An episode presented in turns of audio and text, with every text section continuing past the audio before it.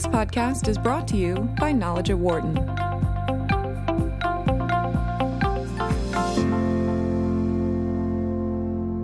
What helps doctors' patients recover faster and more completely? There are many components to that question. One, which fo- is the focus of a new book that says the compassion that a doctor shows to his or her patient plays a vital role in that process.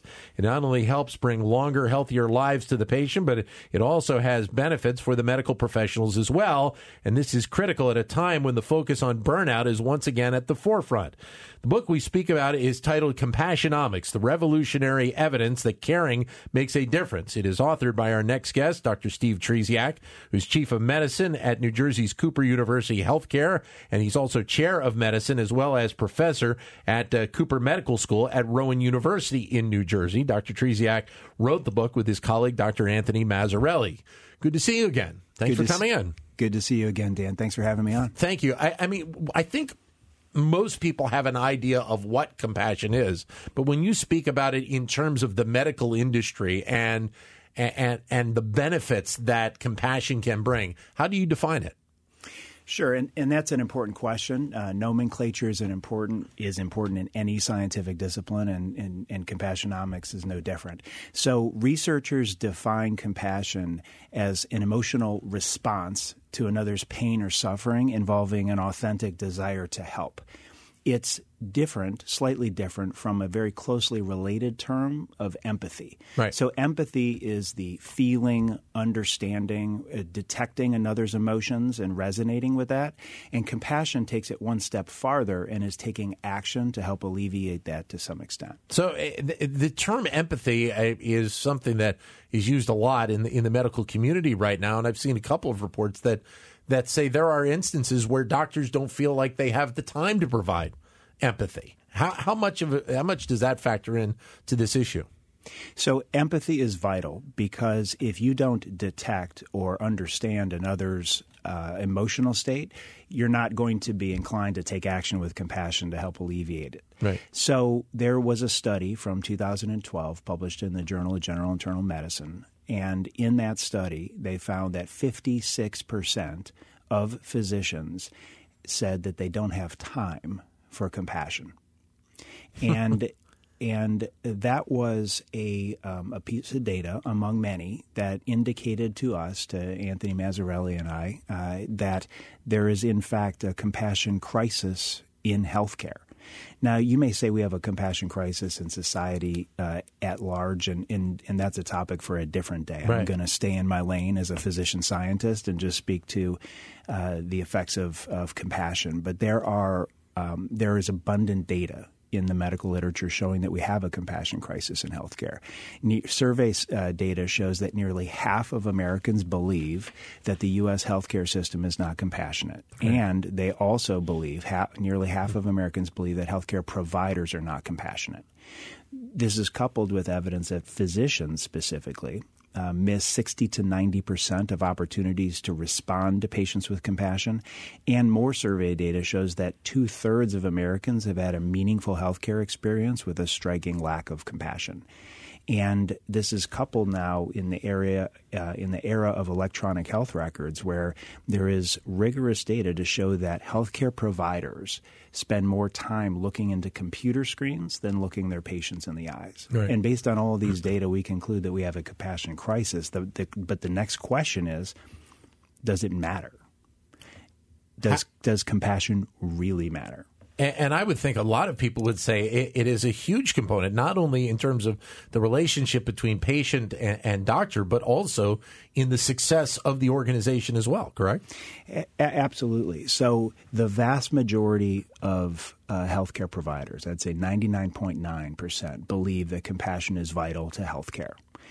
In in one sense, uh, in in an ought, right? So we ought to treat people with compassion. But what we did in, in Compassionomics, we did a two year journey through the biomedical evidence to Yeah. not uh, to not only test whether or not compassion mattered in a moral or ethical or emotional or sentimental sense, but does it actually matter in a scientific sense? Yeah. Is there scientific evidence that caring makes a difference for patients, for patient care, and for those who uh, provide healthcare, the healthcare providers themselves, and that's that's uh, to your point about organizations. Uh, it is absolutely vital that we have compassion in healthcare because uh, there is striking evidence in the literature that more compassion is associated with lower burnout.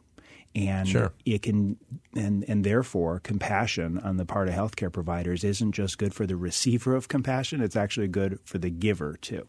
So, how has the, this mindset played out for you at Cooper in what you're trying to do there in leading that, that organization? Well, uh, first, I, will answer that in two ways. First, personal. Um, uh, I, am an intensivist, so I practice uh, intensive care medicine. Uh, the way I describe that job to people is that I, I meet people on the worst day of their life. Uh, that's that's what we do uh, in critical care. And uh, I had I came to the realization after 20 years of working in ICU that I had almost every symptom of burnout.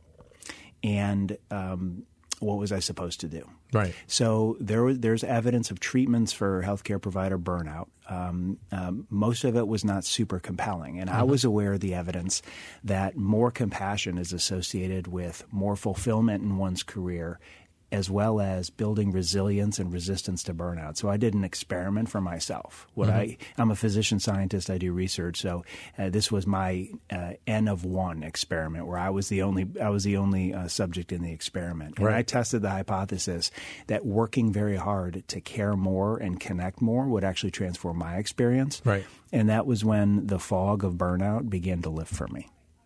Um, and then I'll take it. I'll answer the question in another way. As a, as a leader uh, in the organization and, and uh, chief of medicine, uh, I am now very much after uh, uh, doing uh, curating all the data. Mm-hmm. And putting it together in this book, Compassionomics, I am aware every day of how much compassion matters, not only in meaningful ways, but also measurable ways. Right. And so uh, we are uh, now taking uh, uh we're taking a new approach uh, and um, looking at that in every aspect of what we do. What does this this focus on compassion mean for the business uh, of the healthcare industry? Uh, that's a great question and an important question, and obviously a, a big uh, question as healthcare is is uh, once again at the forefront of uh, all the headlines in the 2020 election cycle. Yeah. So, um, as your uh, the guest you had on just last uh, half hour said, we spend 3.3 trillion dollars in healthcare in general. Yeah. where does compassion matter there? Yeah. And so there, I think it's important to break it down in from what perspective, right? Yeah. So there's the societal perspective, and then there's the healthcare healthcare system perspective. So one yeah. is if you're uh, an American and uh, from a society perspective. The other is what if you're a CEO of an organization. So right. I'll start with that one. So there is uh, clear evidence uh, in the biomedical literature that compassion for patients uh, is a, a profound driver uh, of business. Uh, when when you ask patients what they look for in a healthcare provider, uh, or specifically a physician, for example, they don't say the technical things, right? Because they just assume that's a given that the doctor knows what he or she is doing. Right. What they want is the relational aspect, and that that um, that has been borne out in study after study after study. Uh, and so that's not what I think or what I believe. That's what we found when we analyzed uh, the literature. And so that is a, um, a profound driver of, of business in healthcare, uh, what, what is uh, uh, largely called patient experience. But we also found that compassion communicates competence. Okay. So there is a lot of research that shows that when patients are treated with compassion, they perceive the healthcare provider to be more competent. Hmm. And clearly, you're going to have trouble building a practice in healthcare if people don't think you're competent. Right. Um, so, uh, on the other side uh, is the societal perspective. And um, there, you're not uh, uh so focused on revenues. We're talking about the costs, right? right. And right. so, uh, there is evidence, um, uh, numerous studies, most of them coming from the primary care domain and, and family medicine specifically, showing that compassionate, patient centered care uh, with a strong personal connection with the physician is associated with lower discretionary resource use, so fewer diagnostic tests, fewer referrals to specialists, fewer unnecessary hospital admission, and lower total healthcare charges.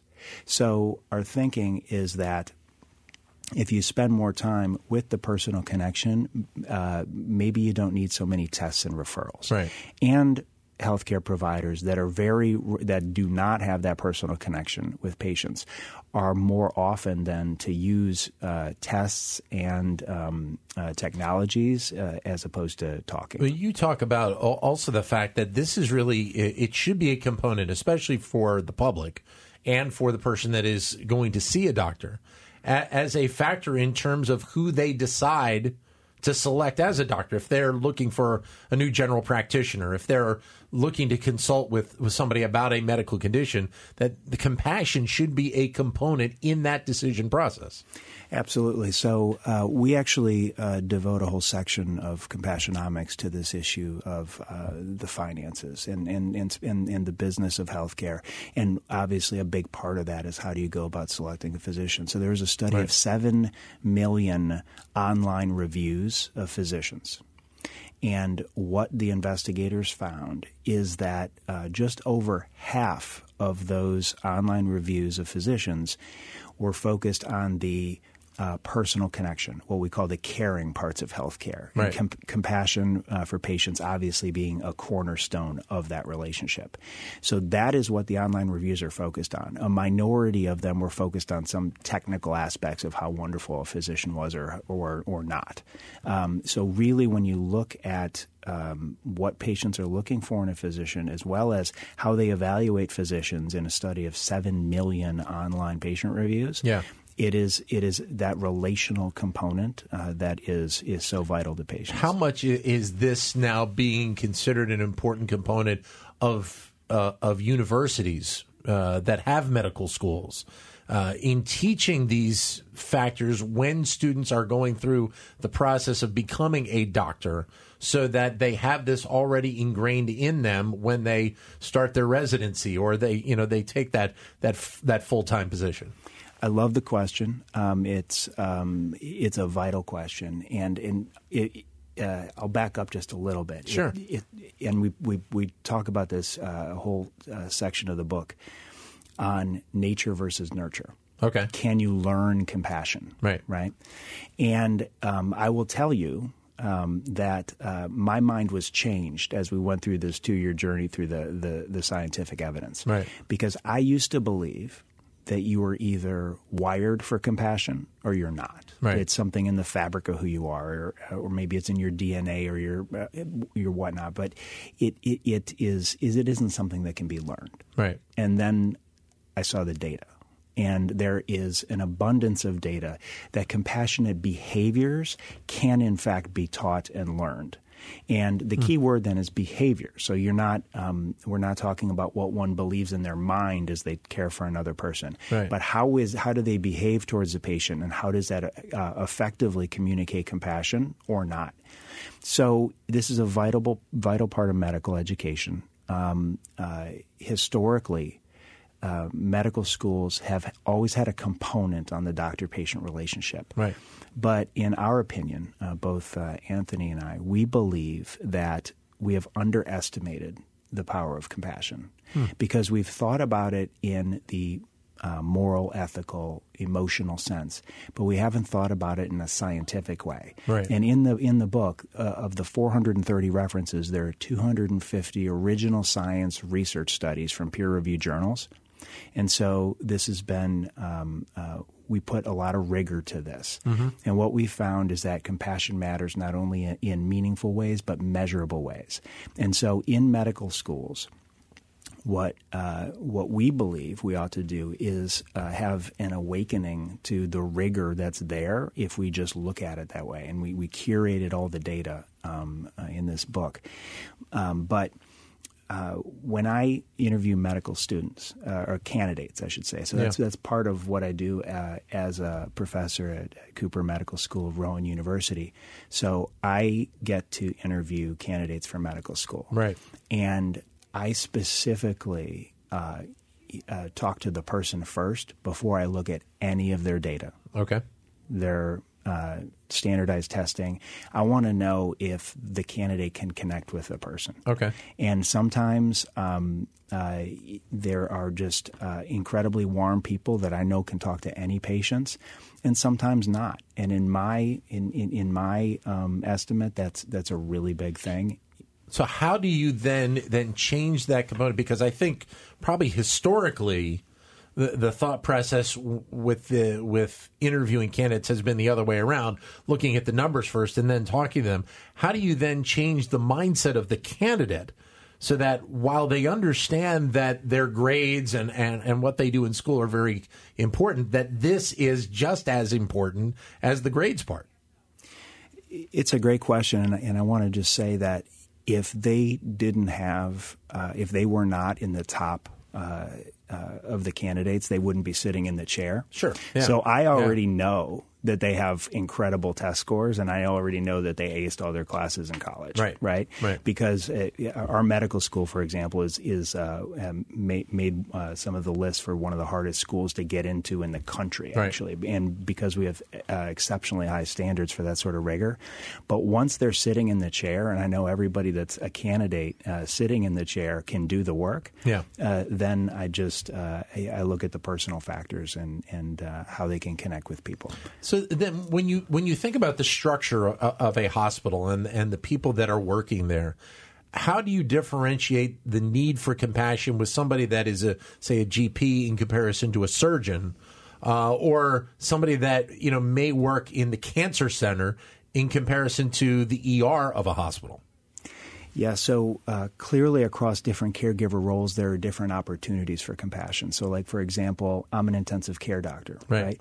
Many of my patients, actually the majority of my patients, they're unconscious. Okay, I can't Sure. actually talk to them, Right. but I certainly can talk to their families. Right. So, depending on what caregiver role you have, you have a different opportunity to make that connection. Okay.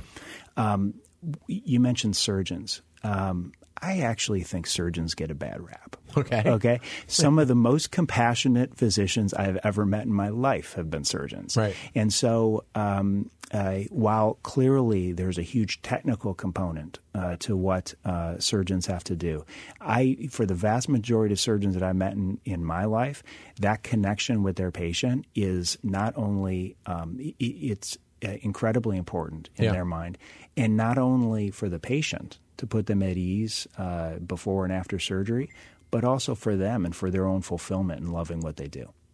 Uh, so, so definitely there are different um, uh, opportunities across different caregiver roles. You mentioned emergency physicians.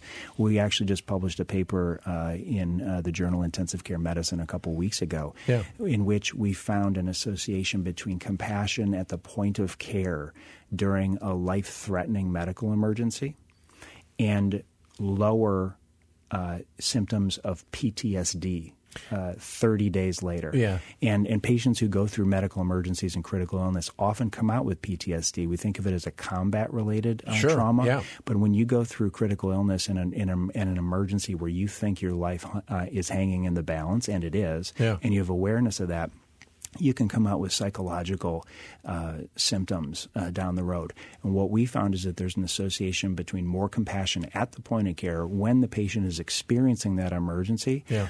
Potentially making it less psychologically traumatic.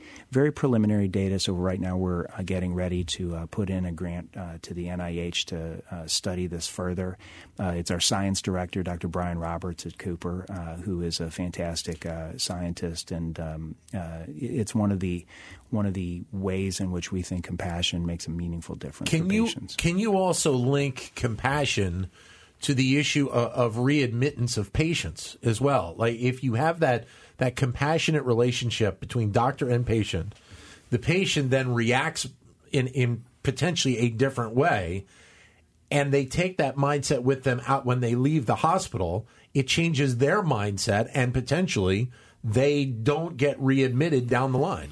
Absolutely, and this uh, this actually goes back to an earlier question you asked about costs. Yeah. I mean, we talked about cost avoidance. Yeah. Well, one of the most um, expensive uh, uh, avoidable costs is related to something called non-adherence. Yeah. Um, and so what we're talking about now is patient self care, how patients take care of themselves. Yeah. Because they're only in the physician's office for a very short period of time. The rest of the time, they're on their own, right? And so adherence is when a patient uh, takes their medicine as prescribed. Non-adherence Yeah. has been estimated to account for between uh, well hundreds of billions of dollars, between 100 and 300 billions of dollars Yeah. of downstream avoidable healthcare costs in the United States alone Right. in Compassionomics, we go through all the data, and specifically regarding self care, we found a signal in the data that when you care deeply about patients and they feel that, they, they're aware of that, they're more likely to take their medicine. Let, let me give you a study, a study from Johns Hopkins uh, several years ago, 1,300 patients with HIV. Now, that's a disease that is quite controllable, but you have to take your medicine. Sure, You yeah. have to take it, Yeah. right? So the researchers asked the question Does your healthcare provider know you as a person? And then they adjusted the analysis for all the other factors that could be associated with non adherence, with failing to take your medicine as prescribed. Everything from socioeconomic to comorbid conditions to severity of disease. What they found is that knowing the patient as a person was associated with the patient being more likely to believe that the therapy would work. Yeah. But here are the striking data points. It was also associated with a 33% higher odds of adherence to therapy. Right. And then a 20% higher odds of having no detectable virus in the blood. So knowing the patient as a person, the patient is more likely to believe that the therapy will work, Yeah. more likely to actually take it, and then more likely to have the result of it clearing the virus from the blood. And we think that um, evidence like that is really striking and, and, and tells an important story. a couple uh, of questions from online right now through our Twitter account. Uh, is it the job uh, of the nurses to be compassionate and not the doctors? And I think that's that was kind of the old mindset. If you go back in time with the medical community, that it wasn't necessarily the doctor's job, but it was it did fall to the nurse. So, first of all, I just want to say we think it's everybody's job. Right, Uh, right, So, right. Um, but you bring up an important point. It just so happens that of the 250 studies uh, that are um, uh, described in this book, uh, there are many more studies about physicians than about nurses. So that's just we we were just drawn to where the data led us, right? yeah. But uh, n- nurses' uh, uh, compassion is absolutely vital, and I can tell you in in, in um, social media over the last few days, uh, since, as the book is launching, one of the things that we uh, routinely were seeing is is uh, messages from nurses uh, that said uh, basically we think that this should be obvious. Yeah. So, Yeah. uh, and and to some extent, we do believe that there is intuitiveness here, Right. That compassion does make a difference. That's that's sort of what everybody knows in healthcare. Yeah. But where is the data behind it? And that's why we wrote the book. I would imagine that that speaking about burnout for a second, that if you're able to to to factor in compassion as a core component for doctors, for nurses, for everybody that really works at a at a at a medical facility, that also the hope is is that the lifestyle, uh, the the work life balance, many in some cases of that person ends up being better, and as as a business, there is probably a lower turnover rate in terms of of people working at that facility getting out of the industry or going to another facility because of what the environment ends up being. So burnout uh, takes an enormous toll. It takes a toll on patients. It takes a toll on healthcare providers and their uh, physical as well as their psychological well-being. Yeah. And there's an economic toll for health systems. Sure. And um, uh, so, j- just for example, uh, a recent study uh, from JAMA Internal Medicine found that when you have turnover of one physician, it costs a health system somewhere between five hundred thousand and a million dollars to Yeah. replace that physician, with all the, the, the costs that go into that and in, recruiting a new physician and ramping up that practice. It's a big deal, but we found uh, clear signals in the data that show that more compassion, more human connection can build resilience and resistance to burnout. And there's also data that um, uh, actually data that was uh, uh, from Wharton uh, years ago that studied a compassionate culture mm-hmm. within long-term care facilities, um, and found that when there's a compassionate culture, there's a better healthcare provider experience. People get, are more fulfilled in what they do, yeah. more resistance to burnout, and lower employee turnover. So uh, you're exactly right that more human connection not only makes you feel better, right? And more fulfillment in taking care of patients and resistance to burnout. But it can also create a culture uh, in your organization that makes people want to stay and keep doing what they're doing because they love what they do. How much can, can these mindsets also play into? I mean, obviously, we're talking about this in the scope of the medical field, but this is uh, uh some of these are elements that can be core components of almost any business out there today.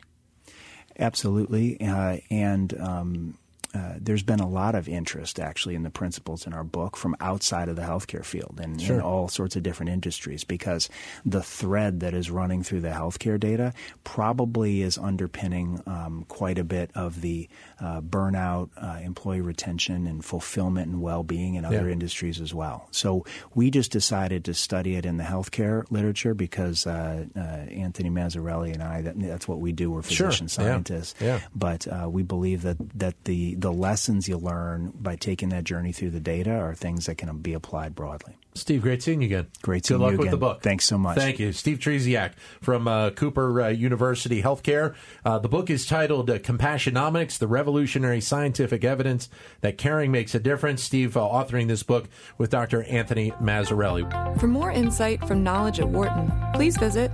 knowledge.wharton.upenn.edu.